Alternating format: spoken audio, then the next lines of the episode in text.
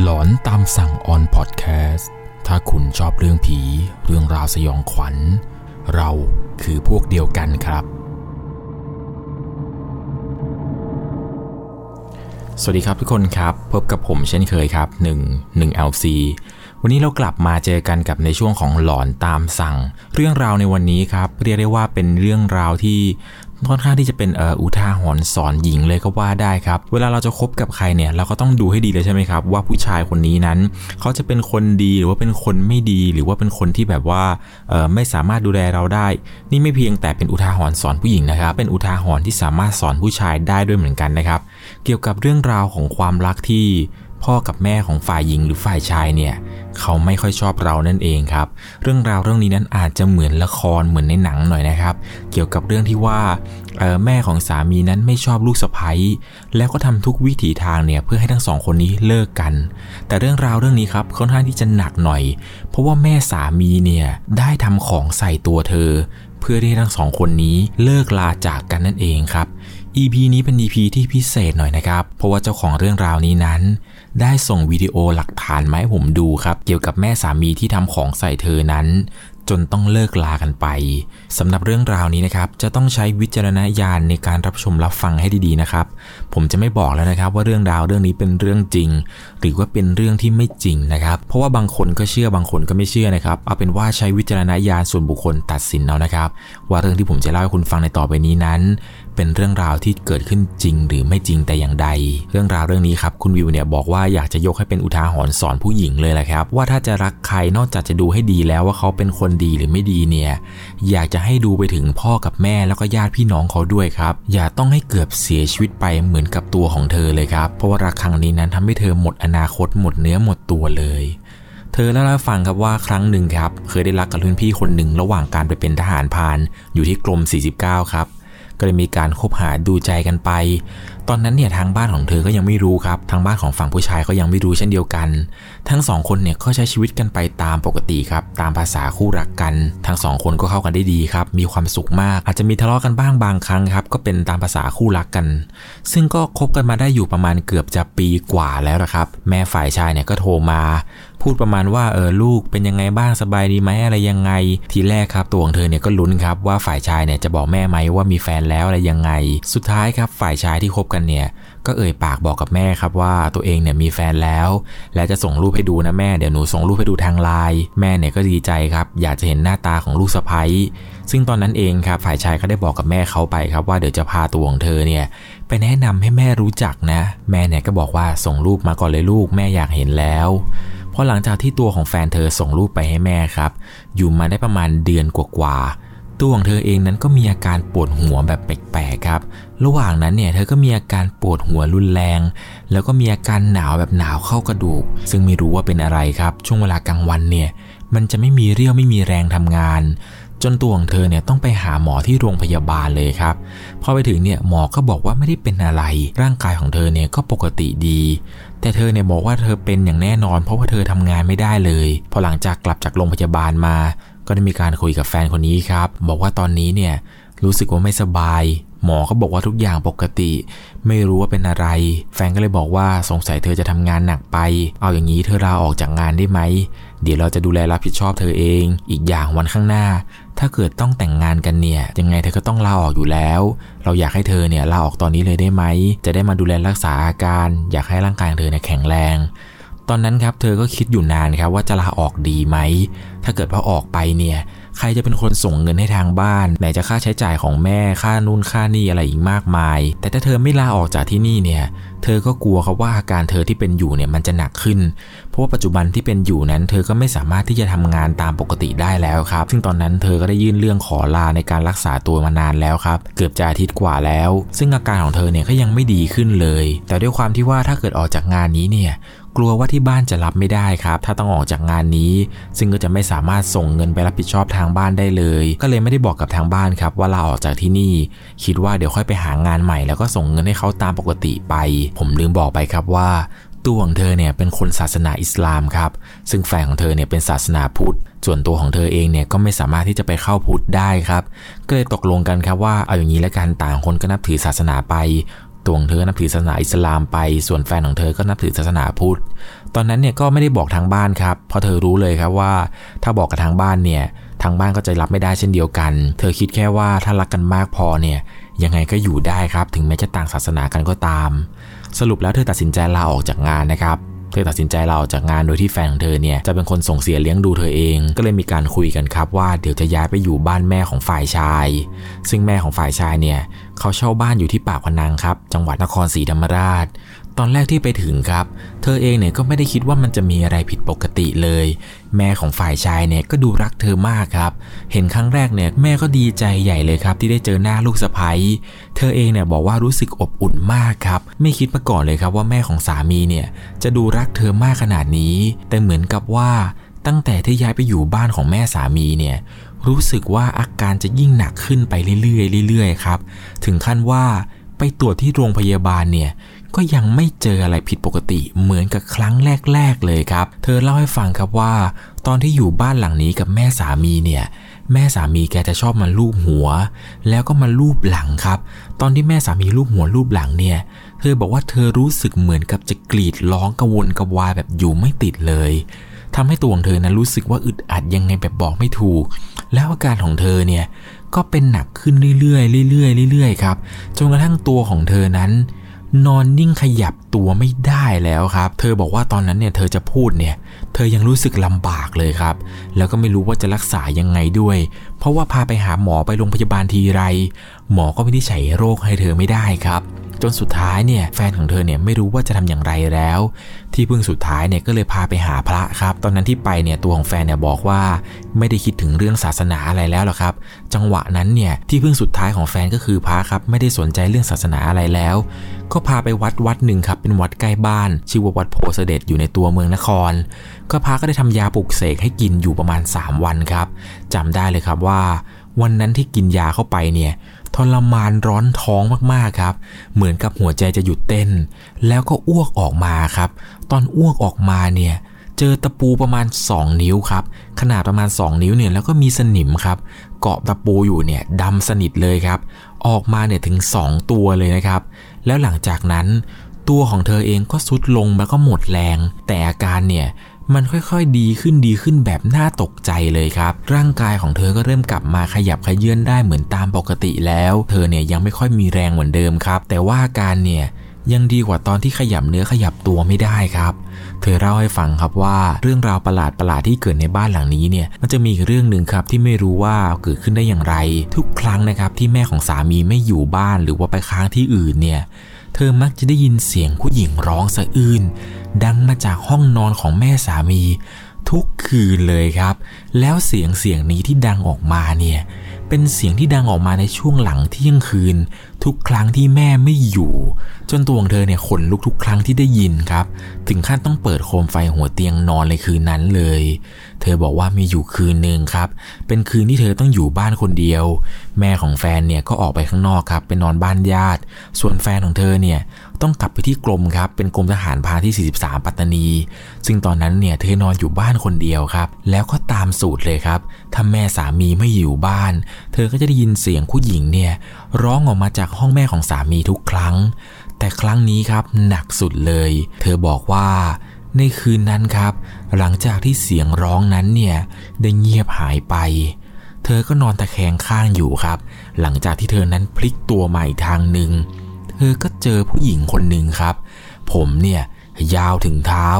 ตัวดำปีเลยครับ ตาแดง ปากแดง นอนอยู่ข้างๆตัวของเธอ เรียกได้ว่าระยะประชิดกันเลยครับ แล้วหลังจากนั้นเนี่ยเธอบอกว่าเธอเหมือนกับจะสลบไป แล้วก็จำเรื่องราวที่เกิดขึ้นต่อจากนี้ไม่ได้แล้วพอเช้ามาครับแฟนของเธอเนี่ยกลับมาจากกรมทหารพอดี ก็เลยได้เล่าเรื่องราวนี้ให้แฟนฟังครับแฟนเนี่ยก็บอกว่าคิดมากหรือเปล่า แต่ตัวของเธอเนี่ยบอกว่าไม่ได้คิดมากไม่ได้คิดไปเองเห็นเต็มๆสองตาเลยพออยู่มาเรื่อยๆครับอาการของแม่สามีเนี่ยก็เริ่มเปลี่ยนไปทุกครั้งที่เวลาแฟนซื้อเสื้อผ้าซื้อของเครื่องใช้อะไรมาให้เนี่ย แม่สามีก็จะเก็บไปใช้เองหมดเลยครับพวกเครื่องสำอางชุดนอนชุดอะไรสวยๆเนี่ยที่แฟนเธอส่งมาจากกรมบ้าง ซื้อมาฝากบ้างอะไรต่างๆ เนี่ยแม่ของแฟนเนี่ยจะยึดเอาไว้ไม่ให้ตัวของเธอได้ใช้อะไรสักอย่างเลยตอนหน้าแฟนแม่ของเขาเนี่ยเป็นคนดีมากๆครับทำทุกอย่างแบบดูใส่ใจดูเป็นห่วงเป็นใยตัวของเธอมาก แต่พอรับหลังนี้นะครับ เริ่มออกลายมาทีละนิดทีละนิด เธอเนี่ยก็ไม่ได้เป็นคนที่ไม่ได้ช่วยงานบ้านหรืออะไรเลยนะครับ เธอบอกว่าเธอก็ดูแลแม่อย่างดีทั้งซักผ้าให้รีดผ้า หุงข้าวทำกับข้าวดูแลใจใส่ทุกอย่าง แต่ทำอย่างไรเนี่ยแม่สามีก็ไม่ชอบเธอครับ จนเธอเนี่ยเริ่มแข็งแรงครับ ก็เลยตัดสินใจว่า ถ้าเราอยู่แต่บ้านเขาเนี่ยน่าจะไม่ดี กลัวแม่สามีเนี่ยจะมองว่ามาก่อนลูกชายเขากิน ก็เลยตัดสินใจครับว่าจะไปเช่าแผงอาหารในโรงเรียนมัธยม ที่อำเภอชะอวดจังหวัดนครศรีธรรมราช ขายอาหารให้กับเด็กนักเรียนในโรงเรียนครับ ตอนนั้นเนี่ยก็ขายดีมากครับกำไรหักลบเนี่ยได้ประมาณวันละพันห้าถึงสองพันเลย ก็เลยมีการชวนแม่ของสามีครับ มาทำด้วยกันไหมแม่ เห็นว่าแม่อยู่บ้านว่างๆเนี่ยมาช่วยกันขายของดีกว่าตอนนั้นครับเธอบอกว่าตั้งแต่ชวนแม่สามีมาเนี่ย เงินก็หายไปวันละ 500 บ้าง 700 บ้าง วันไหนที่เงินหายครับจู่ๆแม่สามีเนี่ยก็จะหยุดไม่มาขายครับ ในร้านก็จะมีแค่ตัวของเธอ แล้วก็แม่สามีครับที่สามารถจับเงินได้ ลูกน้องเนี่ยเก็บจานอย่างเดียวครับ ทุกครั้งที่หายไปเนี่ยก็จะมีคนมาบอกประจำเลยครับว่าแม่ของสามีเนี่ย นู่นไปอยู่วงไฮโลแล้วพอหนักเข้าหนักเข้าครับ เหมือนกับว่าเธอเนี่ยเริ่มจะทนไม่ไหวครับเพราะว่าแม่สามีเนี่ยแอบขโมยเงินที่ขายได้เนี่ยไปเยอะขึ้นเรื่อยๆเรื่อยๆครับพอหนักเข้าหนักเข้าเนี่ยเธอก็ไม่ได้ให้แม่แฟนเนี่ยมาช่วยแล้ว เพราะว่ามาทีไรเนี่ยเงินก็จะหายทุกที อยู่มาวันหนึ่งครับ หลังจากที่เธอกลับมาจากขายของ เหมือนกับว่าเธอจะได้ยินแม่ของแฟนคุยกับคนข้างบ้านครับพูดประมาณว่าเองไปทำอะไรกับลูกสะใภ้หรือเปล่า เองไปทำเขาทำไม แม่ของสามีเนี่ยก็พูดไปประมาณว่า ยังไงมันก็ต้องแยกกันอยู่ มันไม่เหมาะสมกับลูกชายของฉัน ลูกชายฉันมียศมีหน้าตา จะให้เอาหญิงที่ไม่มีหัวนอนปลายเท้ามาทำอนาคตแบบนี้ไม่ได้ตัวเธอเนี่ยตอนนั้นได้ยินเต็มสองหูเลยครับ ตากับยายข้างบ้านเนี่ยก็ห้ามครับว่า พอเธออย่าไปทำเขาเลย สงสารเขา มาอยู่นี่เนี่ยก็เห็นว่าไปทำมาหากิน ไม่เห็นว่าจะสร้างความเดือดร้อนอะไรให้ใคร ก็เห็นว่าเด็กมันรักกันดี มีแต่มึงเนี่ยที่บ้าไปทำลูกเขา ถ้าลูกเขาตายขึ้นมาจะรับผิดชอบยังไง ตอนนั้นเธอได้ยินเธอก็สดเลยครับ ไม่คิดว่าแม่ของสามีเนี่ยภายนอกที่ดูรักเธอมาก แต่จริงๆแล้ว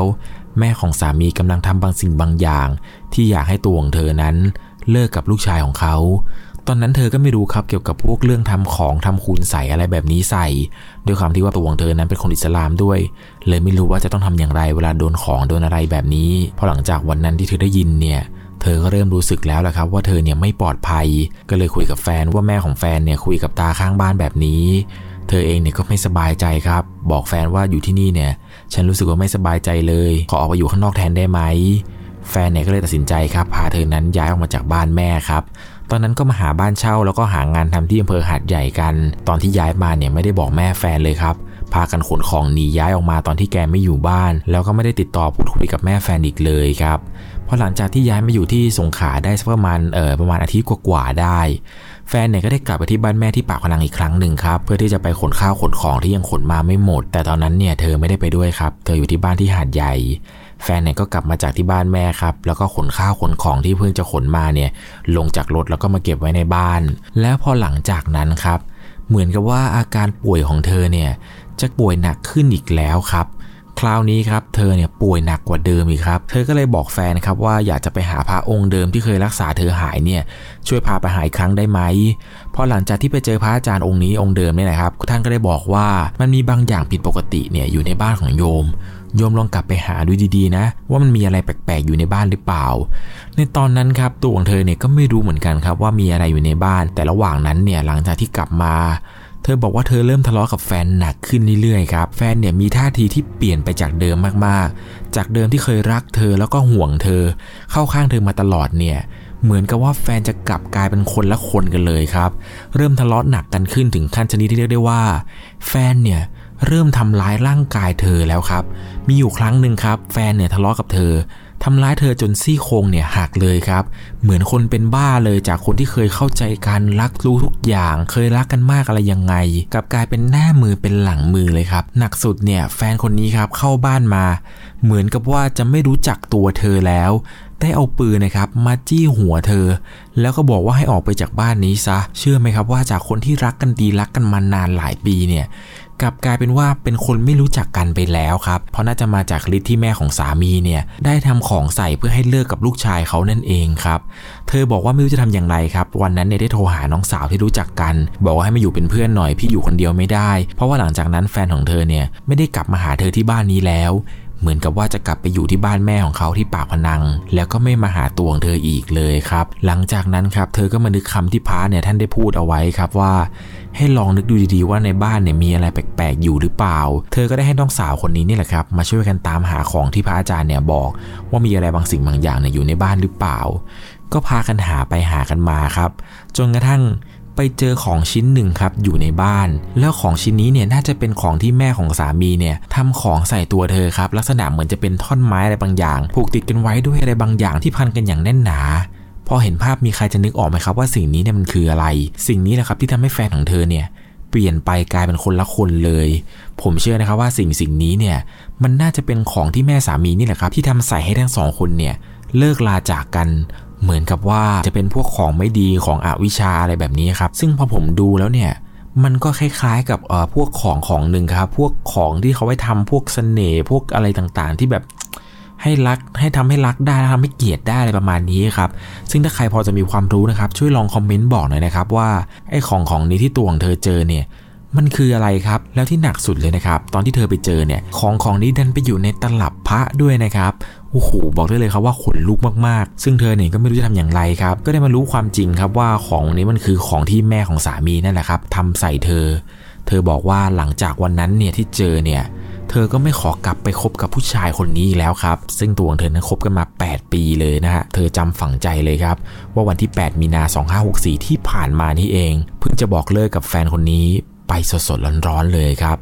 เธอบอกว่าอยากจะให้เรื่องราวเรื่องนี้ครับเอาไว้เป็นอุทาหรณ์สอนกับคนหลายๆคน ว่าเวลาคบกับใครเนี่ยอยากจะให้ดูให้ดีก่อนครับ ชีวิตของเราเนี่ยมีค่ามากๆ เธอบอกว่ารักครั้งนี้ไม่คุ้มเลยครับเสียทั้งอนาคต เสียทั้งงานที่ดีที่มีทำอยู่แล้วเนี่ยถือว่ารักครั้งนี้นะครับไม่ได้โทษใครนอกจากตัวของเธอเองเลยครับ ที่หลงเชื่อคำคนมากเกินไป